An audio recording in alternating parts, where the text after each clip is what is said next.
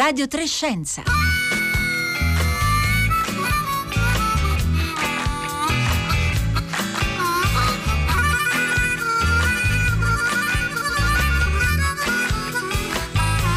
Alle 11.30 in punto. Un buongiorno a tutte le ascoltatrici e gli ascoltatori di Radio Trescenza. Benvenuti da Elisabetta Tola in onda oggi dagli studi RAI di Bologna. Oggi giovedì 9 gennaio. Un saluto anche a tutte le ascoltatrici e gli ascoltatori che ci seguono in streaming o in podcast scaricando le nostre puntate dalla app RaiPlayRadio.it. Oggi ci trasferiamo sempre virtualmente come facciamo da questi microfoni a Bergamo dove nell'ultimo mese sono stati registrati cinque casi di meningite batterica, due purtroppo mortali, è in corso quindi una eh, epidemia, diciamo una mini epidemia di eh, meningite batterica e andremo a vedere come si stanno muovendo le autorità sanitarie ma cercheremo anche di capire meglio come si gestiscono, come si studiano e come si possono prevenire appunto questo tipo di epidemie.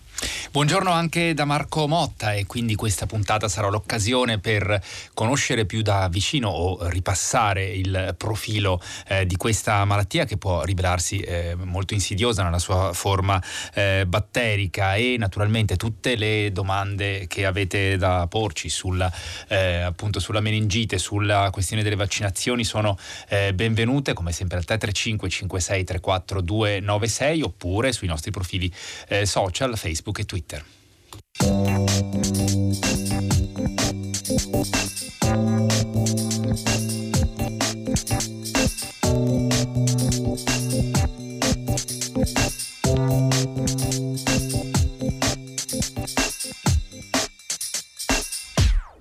E buongiorno a Marco Rizzi, direttore dell'unità complessa di malattie infettive dell'ospedale Papa Giovanni XXIII di Bergamo. Buongiorno e grazie per essere con noi oggi. Buongiorno a voi. Anche nel, nel mezzo chiaramente di giornate che immaginiamo eh, complesse, Marco Rizzi, ci aiuti a fare subito una fotografia della situazione. Non vogliamo naturalmente, lo dico subito, andare nel merito dei singoli casi, vogliamo capire cosa sta succedendo e, e come eh, vi state appunto attrezzando. Quindi qual è la situazione al momento? Ma ciò che si è verificato è stato eh, un numero di casi di meningite meningococica un poco maggiore dell'atteso. Avete citato voi i numeri, stiamo parlando di, di pochi casi, ma eh, malattia meningococica mm, causa 200 casi di malattia all'anno in Italia, una trentina in Lombardia mediamente, abbiamo avuto eh, alcuni casi concentrati in poche settimane in un'area molto circoscritta che è quella del Basso Sebino, comuni attorno alla parte meridionale del lago di Seo. E quindi c'è un piccolo evento epidemico molto circoscritto dal punto di vista geografico, con numeri piccoli, ma eh, qualche caso in più di quello che si dovrebbe che si osserva correntemente. Questa chiedo, è la sostanza. Que, questa è la, la, fotografia. Le chiedo subito, scusi Marco Rizzi, di aiutarci eh, subito a fare questa distinzione. Stiamo parlando di meningite appunto batterica, sappiamo che esistono diverse tipologie di meningiti, giusto per essere chiari fin dall'inizio. Certo. Ecco, ci aiuti a, anche a capire... Sì, ovviamente le infezioni delle meningi, le meningiti sono di, di vario genere. Eh, tra queste ci sono le meningiti e eh, batteriche, in particolare quelle meningocociche, questo batterio che è il meningococco. Eh, in realtà poi esistono vari serotipi di meningococco che si comportano in maniera un po' diversa anche per quanto riguarda le, le, le fasce di età che interessano. Il problema attuale è relativo a meningococco C, quindi una delle varietà di questo batterio che è il meningococco C. Eh, che ha, ha, causato qualche caso in più, come dicevamo, dell'atteso e che in realtà ha creato qualche altro problema in giro per l'Europa o per l'Italia negli anni passati. In particolare c'è stato un focolaio in Toscana 2015-2016 importante perché ha coinvolto uh, 61 persone, 13 morti, quindi un focolaio importante in Valdarno, eh, causato da questo ceppo di meningococco C che ha delle caratteristiche particolari in termini di facilità di trasmissione e di gravità di malattia. E, e quindi queste sono un po' i motivi del, dell'allarme particolare, anche in presenza di pochi casi, come, come in questo come in questo caso. Eh, allora salutiamo subito, lei ha citato il caso toscano e noi salutiamo Pierluigi Lopalco, epidemiologo dell'Università di Pisa, autore anche di Informati e vaccinati, un libro uscito per Carocci Editore e che avevamo sentito anche più volte da questi microfoni proprio in occasione del focolaio di eh, meningite in Toscana. Buongiorno Lopalco. Eh, buongiorno a voi, buongiorno a tutti. Allora, torno un attimo a Marco Rizzi perché eh, vorrei soltanto per, per, dare appunto questi elementi, cioè cosa sta succedendo al momento e come vi state attrezzando. Abbiamo parlato appunto di eh, meningococco C, lei ci ha detto eh, un ceppo particolare part- che può essere, come è evidentemente in qualche caso particolarmente insidioso, eh, come vi state attrezzando in questo momento a Bergamo? Leggiamo dai, dai giornali locali che per esempio è in corso anche una eh, campagna di vaccinazione straordinaria, Marco Rizzi. Sì, essenzialmente dal punto di vista della eh, della prevenzione di casi secondari, una volta che si osserva uno, due, tre casi, come è stata questa circostanza, eh, eh, ci sono due, due, fondamentali strategie. Una è quella di fare la chemioprofilassi, somministrare una, una, dose di antibiotico a scopo profilattico in chi è stato a contatto stretto con la persona malata. Quindi questo è un intervento molto circoscritto, contatti stretti, eh, che eh, ha una sua efficacia, seppure limitata nel tempo.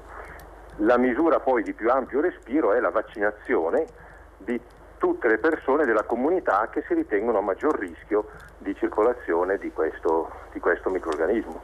Quindi eh, chemioprofilassi ai contatti, quando viene individuato un contatto, inchiesta epidemiologica per individuare chi è stato tanto vicino da aver rischiato di acquisire l'infezione, tanto vicino nei dieci giorni precedenti esordio malattia, intervallo di tempo abbastanza ristretto, e poi la vaccinazione che in questo momento è offerta in eh, un'area geografica che, che, che, coincide, come dicevo, con la parte meridionale del lago di Iseo, i comuni che si affacciano sul lago di Iseo e che si è avviata durante le festività, che sta proseguendo in questi giorni, in queste settimane.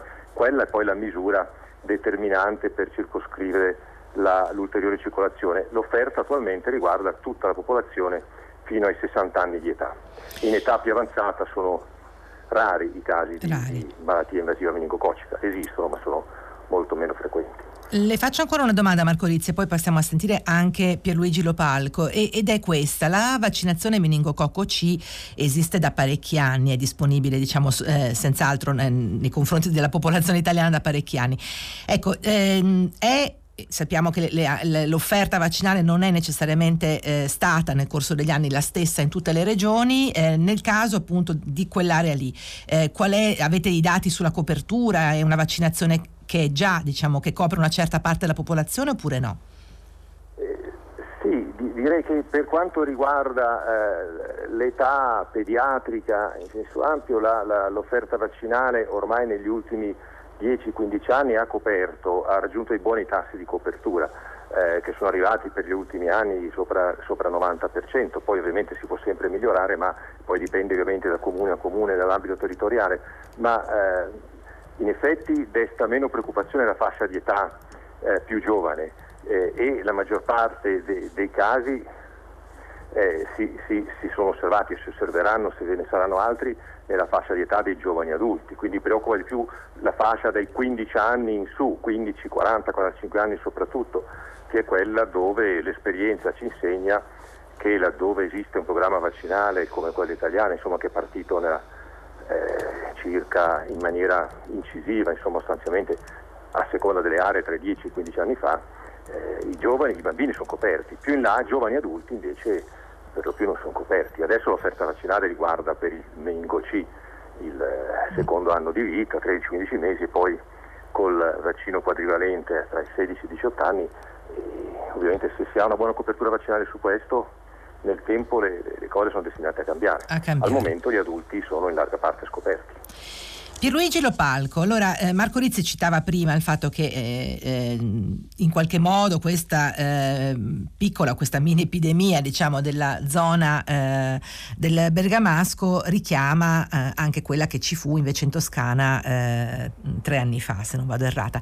ci aiuta anche a fare un po' questo tipo di confronto, perché noi naturalmente ci accorgiamo di questi eventi quando ci sono un po' di casi e quando naturalmente ne parlano i media. Ehm, sono, eh, qual è l'andamento di questo tipo di epidemie?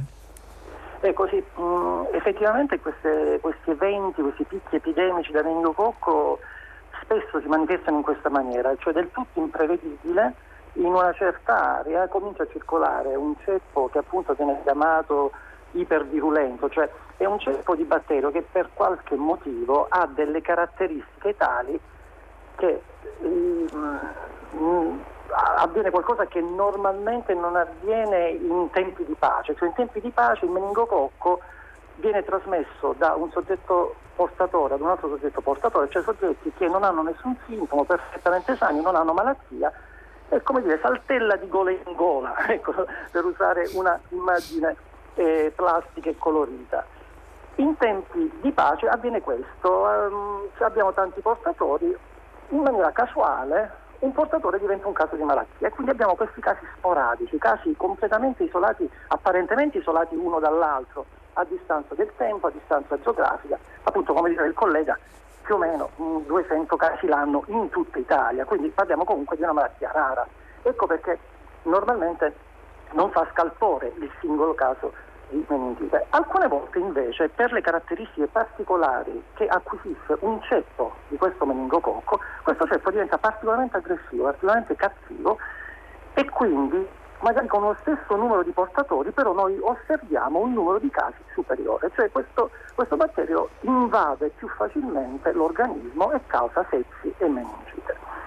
Questo può avvenire appunto in maniera del tutto inattesa, come è successo ad esempio in Toscana. In Toscana eh, come abbiamo detto prima, insomma, alla fine nel corso di due anni, questo batterio ha circolato per due anni e nel corso di due anni ha lasciato dietro uno strascico di una settantina di casi con diversi morti, eh, sono 6-7 eh, morti per anno. Quindi questo, quel caso, il caso toscano, fu un caso particolarmente diciamo, evidente da punto, anche da un punto di vista mediatico, da un punto di vista di impatto emotivo sulla popolazione. In questo caso, diciamo, mh, mm, questo è l'inizio di una circolazione di questo effetto ipervirulento, bisogna dire insomma, che le autorità sanitarie stanno facendo tutti i passaggi come da manuale, cioè stanno facendo esattamente tutto quello che bisogna fare in maniera molto professionale, è intervenuto anche l'Istituto Superiore di Sanità per quanto concerne tutti gli aspetti poi di indagine, no? che sia epidemiologica che microbiologica, batteriologica, che sono importanti in questo caso, quindi dal punto di vista del contenimento dell'epidemia io sono molto, molto ottimista, sono sicuro che ben presto non sentiremo più parlare di questa, di questa circolazione. Eh, sono già arrivati numerosi messaggi dai nostri ascoltatori e dalle nostre ascoltatrici al 335 5634 296 e cominciamo a girarne qualcuno ai nostri eh, ospiti. Innanzitutto Ilaria che ci scrive proprio da eh, Bergamo e chiede abitando a Bergamo città è consigliabile la vaccinazione? Sono in gravidanza all'ottavo mese, mentre Clotilde dice chi ha basse difese immunitarie senza avere una grave deficienza immunitaria può fare vaccinazioni nello specifico quella alla meningite. Marco Rizzi. Allora, per quanto riguarda l'indicazione vaccinale, come diciamo, al momento il focolario è circoscritto, quindi eh, c'è l'indicazione alla vaccinazione eh, in relazione a questo focolario per chi risiede nei comuni direttamente interessati, 4-5 comuni, e poi una cintura di sicurezza, diciamo così, di comuni limitrofi, che sono quelli nei quali è attiva l'offerta vaccinale straordinaria con varie soluzioni organizzative.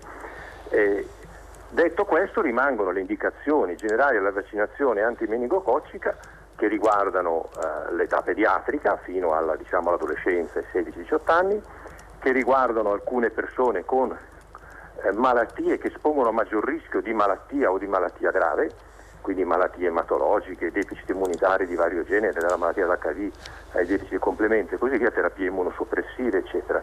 E, e quindi per queste categorie l'indicazione di vaccinazione c'è sempre stata e, e rimane perché sono persone a rischio particolare di, di malattia o di complicanze gravi di malattia. Esiste praticamente un'unica indicazione poi legata all'esposizione professionale che riguarda chi lavora nei laboratori di microbiologia ed è potenzialmente esposto alle colture di meningococco, esistono indicazioni per i viaggiatori, chi si reca in certe aree geografiche, fascia subsahariana del Sahel, eh, può avere indicazione della vaccinazione perché quella è una zona dove circola molto l'infezione. Quindi re- restano valide le indicazioni generali alla vaccinazione antimeningococica.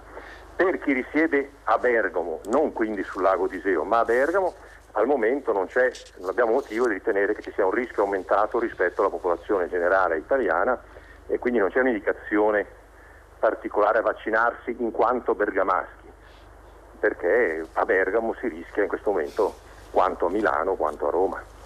Ci sono altre domande, ne vorrei girare almeno un paio anche a eh, Pierluigi Lopalco, a cominciare da una di, di, di carattere di, di, definizione sostanzialmente, perché c'è un ascoltatore che chiede ma cinque casi si possono già chiamare epidemia? E poi Daniele, è raccomandabile in generale la vaccinazione a tappeto della popolazione o solo nelle popolazioni a rischio? Quali sono controindicazioni e possibili reazioni avverse del vaccino? Eh, Pierluigi Lopalco.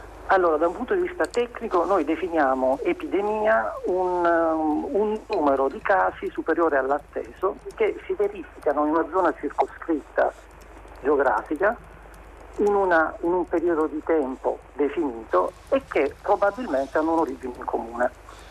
Questa è la definizione tecnica, quindi tecnicamente anche tre casi di una malattia che abbia un'origine probabilmente comune, cioè che ci sia stata una catena di contagio che li abbia collegati e che si verificano nell'arco di pochi mesi in una certa zona, noi la definiamo epidemia.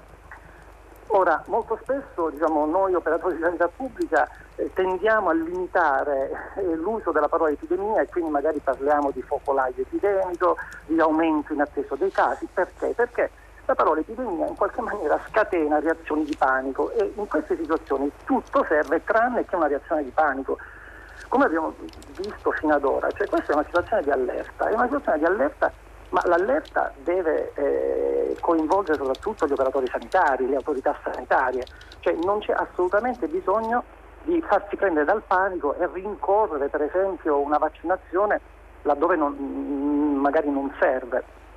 Ora passo quindi alla seconda domanda. Ecco, Pierluigi Lopalco, allora, la interrompo, se posso, la interrompo prego. un attimo su questo punto eh, perché vorrei tornare eh, su questo tema della vaccinazione al tappeto, ma c'è una domanda che vorrei fare a Marco Rizzi che so che eh, deve lasciarci prima della fine della puntata e, ed è questa. Ci sono anche delle richieste da parte di persone, e l'hanno citato anche i media invece, in merito all'uso delle misure profilattiche, diciamo, eh, al di là delle vaccinazioni, per esempio l'uso di antibiotici. Marco Rizzi, che indicazioni diamo alle persone in questo senso? Ma, eh, come avevo accennato all'inizio, la, eh, l'impiego di antibiotici eh, è indicato per i contatti stretti di casi di malattia, eh, contatti che si riferiscono ai 10 giorni precedenti l'esordio dei sintomi, che è il periodo di potenziale contagiosità, e che è profilassi che è efficace sia attuata tempestivamente, possibilmente entro 72 ore dall'esordio del caso clinico, eh, dal quale ci si vuole proteggere per così dire, eh, però il contatto stretto deve essere individuato dal tecnico competente, cioè dagli operatori delle ASLA, di ESO, come variamente si possono definire in, in giro per l'Italia, cioè, che hanno compiti di prevenzione sul territorio perché il contatto non è il contatto occasionale non è la persona che ho incontrato brevemente, è colui col quale vivo, col quale condivido un ambiente scolastico, col quale individuo la stanza e l'ufficio in cui lavoro. Per cui eh, anche qui spesso c'è un uso improprio, c'è la corsa alla ciprofloxacina per citare il farmaco più usato per questo scopo, indiscriminata e irrazionale perché in realtà non serve. Eh, va detto che i casi secondari di malattia chi sta vicino a una persona con meningococco che abita assieme ha un rischio aumentato di malattia, Molti, alcune centinaia di volte maggiore rispetto a quella popolazione generale, ma stiamo trattando di numeri piccolissimi. Ogni, ogni mille casi di malattia ci sono so, quattro casi secondari, quindi non è che questa chemioprofilassi con l'antibiotico sia la, l'architrave della prevenzione e del contenimento dell'epidemia, serve, va fatto, ma sui contatti stretti e per questo bisogna fare riferimento a una valutazione tecnica che di solito viene fatta in tempi brevissimi. Nelle ore successive alla segnalazione della malattia infettiva della meningite che ha un suo circuito di segnalazione e di allerta che si misura in ore, eh, che funziona molto bene in tutta Italia, per quanto posso dire. E quindi queste sono le indicazioni importanti anche per evitare appunto di eh, scatenare eh, le persone diciamo in tutte le direzioni, invece quelle di attenersi alle indicazioni date dalle autorità sanitarie. Allora noi ringraziamo intanto Marco Rizzi, direttore dell'unità complessa di malattie infettive dell'ospedale Papa Giovanni XXIII di Bergamo, che è stato con noi. Naturalmente le auguriamo buon lavoro e sappiamo che sono veramente giornate intense queste, quindi grazie per essere stato con noi. E torniamo a Pierluigi Lopalco, mi scuso ancora per averla interrotta, ma invece è molto importante tornare su questo punto, e c'è la domanda che era stata posta anche dall'ascoltatore, cioè è una delle misure, come dire, è stata anche discussa su, su alcuni media e anche da parte di, di eh, varie eh, personalità del mondo medico, no? È una delle misure eh, auspicabili, è auspicabile eh, andare a fare una vaccinazione di massa nei confronti, per esempio, del meningococco C per evitare rischi di epidemie future? Pierluigi Lopalco. Allora, eh, questo è un argomento molto delicato perché quando parliamo di vaccinazione dobbiamo pensare ad un utilizzo che può fare appunto la sanità pubblica, una regione che decide di vaccinare solo i bambini o che decide di vaccinare da 0 a 20 anni o da 0 a 45 anni. Un altro discorso è la protezione individuale. Io come individuo, per esempio, ho vaccinato a mie spese i miei figli ventenni contro il meningococco perché è una sorta di assicurazione sulla vita che ho preferito fare di tasca mia nell'individuo. Perché diciamo questo? Perché la meningite meningococcea, come già stato ripetuto tante volte, è una malattia rara. Cioè, stiamo parlando di un'incidenza in Italia di 200 casi l'anno su 60 milioni di abitanti. Quindi che cosa fa uh, l'autorità sanitaria? L'autorità sanitaria deve fare un, un ragionamento di tipo appunto costo-efficacia, cioè di investimento e di ritorno di questo investimento. Allora, si è deciso nel programma di vaccinazione nazionale, che poi è adottato da tutte le regioni, di vaccinare a tappeto quelle fasce di età in cui la frequenza della malattia è più alta e quindi dove un intervento di massa può effettivamente prevenire un numero elevato di casi che possono in qualche maniera eh, dare un vantaggio appunto in termini di costo efficacia. Questo è un elemento importante. Ecco. E se noi dovessimo vaccinare a tappeto, diciamo, come abbiamo detto, questa è una vaccinazione che già si fa da 10-15 anni, quindi oggi sicuramente tutti i bambini più piccoli, ma molti adolescenti e giovani adulti sono già vaccinati. Se dovessimo vaccinare anche eh, appunto in tutta Italia tutta la popolazione da 20 a 50 anni, capisce bene che sarebbe un intervento di sanità pubblica sproporzionato rispetto a quello che è il rischio di malattia. Ecco perché si cerca di vaccinare le categorie a rischio. Alcune categorie a rischio l'ha, già detto il collega infettivologo, cioè sono quelle persone che per problemi di salute hanno un maggiore rischio di malattia. Parliamo di quelli che vanno al di fuori delle fasce di età in cui il vaccino è offerto gratuitamente. Il vaccino è offerto gratuitamente anche a questi soggetti, persone che hanno un elevato rischio di malattia grave. Io aggiungerei che offerto gratuitamente o no, l'epidemia toscana ci ha insegnato una cosa, che molti dei casi dell'epidemia toscana in qualche maniera erano collegati alla frequentazione di alcune discoteche. Questo è uno studio che è stato pubblicato su una rivista internazionale e un'evidenza scientifica forte. Cosa voglio dire? Voglio dire che ad esempio un, un giovane, un adulto che ama frequentare le discoteche, in particolare alcune di queste discoteche erano frequentate spesso da uomini che facevano sesso con altri uomini, quindi che avevano dei comportamenti sessuali particolari. E molti dei casi di meningite in Toscana ha colpito le persone che avevano questi comportamenti sessuali. Ecco, la mia personale raccomandazione a chi debba vaccinarsi contro la meningite anche in, questo, in questa situazione sarebbe questa. Se voi credete di avere, a prescindere dall'età, ma avere magari un fattore di rischio di questo genere, frequentare eh, spesso luoghi chiusi, eh, fare uso di alcol, fumare o avere particolari comportamenti sessuali, ecco, in questi soggetti io direi andate a comprare il vaccino e fatelo. Eh, ci sono ancora da, davvero numerosi messaggi che sono arrivati al 335 56 34 296. Eh, Pierluigi Lopalco, eh, Ada ci chiede quanto dura l'effetto della vaccinazione e poi eh, forse avevamo risposto anche prima, però è meglio tornare su questo aspetto per chi è incinta eh, si può fare. E poi Andrea che dice ho visto che si parla del ruolo dei portatori sani, come faccio a sapere se sono un portatore sano? Allora, eh, la, la, prima domanda è molto semplice, quella sulla Durata, vaccinazione diciamo, in gravidanza o meno. Sì, è un vaccino eh, che si può fare in gravidanza. È un vaccino praticamente costituito da una, una sostanza molto purificata, praticamente è, un, è, uno zucchero coniugato ad una proteina, quindi insomma è un, è un vaccino assolutamente ben tollerato. Prima appunto si parlava anche di eventi avversi al vaccino, è, una, è un vaccino davvero, davvero ben tollerato, quindi si può fare tranquillamente. C'è da dire che la gravidanza di per sé non rappresenta un fattore di rischio aumentato, nel senso che una donna in gravidanza o, non in gravidanza ha lo stesso rischio di contrarre la meningite eh, a prescindere dal, dal, dal proprio stato. Quanto dura la protezione? Ora, dai dati che noi abbiamo, appunto ormai questo è un vaccino che è utilizzato in tutto il mondo da 10-15 anni, noi abbiamo la certezza che la vaccinazione ha un'efficacia molto alta almeno per 5-6 anni. Dopo i 5-6 anni l'efficacia del, del vaccino man mano diminuisce.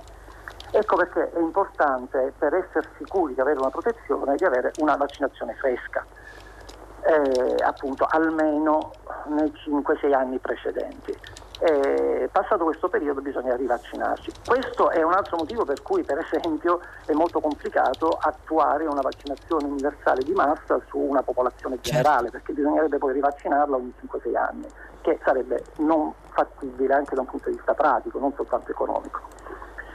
Ehm, poi non ricordo. e poi c'era la questione dei portatori sani. Ah, i portatori sani. Allora, cioè, come faccio a sapere se sono un portatore sano e se hanno giocato un ruolo? esatto, questa... i portatori sani non si accorgono di essere portatori appunto perché non hanno nessun, nessun sintomo e devo dire anche che non c'è bisogno di sapere se si è portatori o meno perché questo è un evento che può colpire tutti in maniera completamente casuale e soprattutto per quanto riguarda questo germe, questi ceppi ipervirulenti ehm, si trovano nei portatori per periodi piuttosto brevi, cioè non rimangono molto a lungo eh, nella gola del portatore. Per cui se noi facciamo per esempio un'indagine, nella, nella popolazione toscana si fa un'indagine sui portatori sani, si trovò una percentuale di portatori bassissima, superiore all'1%. Questo perché proprio il batterio rimane appunto come eh, allo stato di portatore per pochi giorni, quindi non ha senso dire andare che so, in un laboratorio di microbiologia, farsi un tampone faringeo per la ricerca del meningococco, non ha davvero nessun senso. L'unico senso della ricerca dei portatori e per motivi di studio, per motivi di ricerca, per capire appunto quali sono le dinamiche di diffusione, per capire quali sono i ceppi che circolano nella popolazione, però dal punto di vista della salute individuale per un cittadino non ha senso andare a un laboratorio e farsi l'analisi per vedere se è portatore. Ehm, Pierluigi Lopacco, nel frattempo sono arrivati un paio di messaggi molto critici sul fatto che, abbiamo, eh, che ha fatto riferimento e menzione a eh, comportamenti omosessuali come comportamenti a rischio, se abbiamo capito bene dal punto di vista della, eh, del rischio appunto di contrarre la meningite. Quindi c'è Dario che dice la meningite colpisce i gay, siamo pazzi, questa è disinformazione e invece un altro ascoltatore che dice eh, la favoletta dell'untore gay. Forse possiamo chiarire questo punto. Assolutamente, anzi mi dispiace di aver dato questo l'impressione di aver voluto in qualche maniera stigmatizzare una categoria di persone, non, non, non, è assolutamente quello, io ho parlato di un comportamento sessuale a rischio, quindi non sto parlando né di gay né di omosessuali, sto parlando del fatto che se io frequento una discoteca, un disco pub e questo disco pub è molto affollato e oltre ad essere affollato io ho dei contatti ravvicinati, fra cui anche contatti sessuali, con una persona che può essere un portatore, in, in periodo epidemico ci sono molti portatori in giro, si è visto che nell'epidemia toscana, e questo è un dato scientifico, non, cioè non ha niente a che vedere con, uh, con, critiche su comportamenti sessuali o meno, si è visto che nell'epidemia toscana effettivamente le persone che avevano questo, questo comportamento sessuale sono state più colpite rispetto ad altre persone, ma non per il comportamento, è perché questo germe è circolato in queste discoteche che venivano frequentate da persone che avevano questo comportamento sessuale. Tutto qui, quindi... Mm, quindi no, l'ambiente, l'ambi- la, la, permanenza in un certo... Non tori, è un fatto, semplicemente è un'evidenza che abbiamo raccolto durante l'epidemia toscana, tutto qui. Quindi Pierluigi Lopalco, proprio una parola, è la permanenza in un certo ambiente sostanzialmente. È la permanenza nell'ambiente, nelle persone che, che frequentano quell'ambiente ovviamente, perché attenzione è un'altra cosa, il germe non, non, rimane nell'ambiente, cioè non rimane sui tavoli, sui tavolini o sulle pareti o sulle maniglie delle porte, sono le persone che frequentano l'ambiente, se l'ambiente è affollato, non, non c'è un ricambio d'aria, che in questo ambiente si fa molto uso di alcol. L'alcol è un fattore per esempio di rischio, di, di rischio. favorisce il passaggio dalla gola nel eh, circolo sanguigno di questo germe. La ringraziamo eh, Pierluigi Lopalco. Questo... Quindi sono tanti, tanti, fattori, fattori, che rendono l'ambiente della discoteca un ambiente Con, in cui questo germe circola più facilmente. Noi ringraziamo Pierluigi Lopalco, ci ha aiutato anche a chiarire anche quest'ultimo punto molto importante. Eh, lo ricordiamo, epidemiologo dell'Università di Pisa, autore di Informati e vaccinati per Carocci Editore. Siamo giunti alla fine di questa puntata di Radio Trescenza dedicata al focolaio di meningite a Bergamo. Vi salutano assieme a eh, chi vi parla, Elisabetta Tola, Rossella Pan- Panarese, Marco Motta, Paolo Conte, Danilo Solidani, Paolo Poltrini e Costanza Confessore. Ora il microfono passa Marco Mauceri e Guido Zaccagnini per il concerto del mattino e da Elisabetta Tola nuovamente una buona giornata a tutti.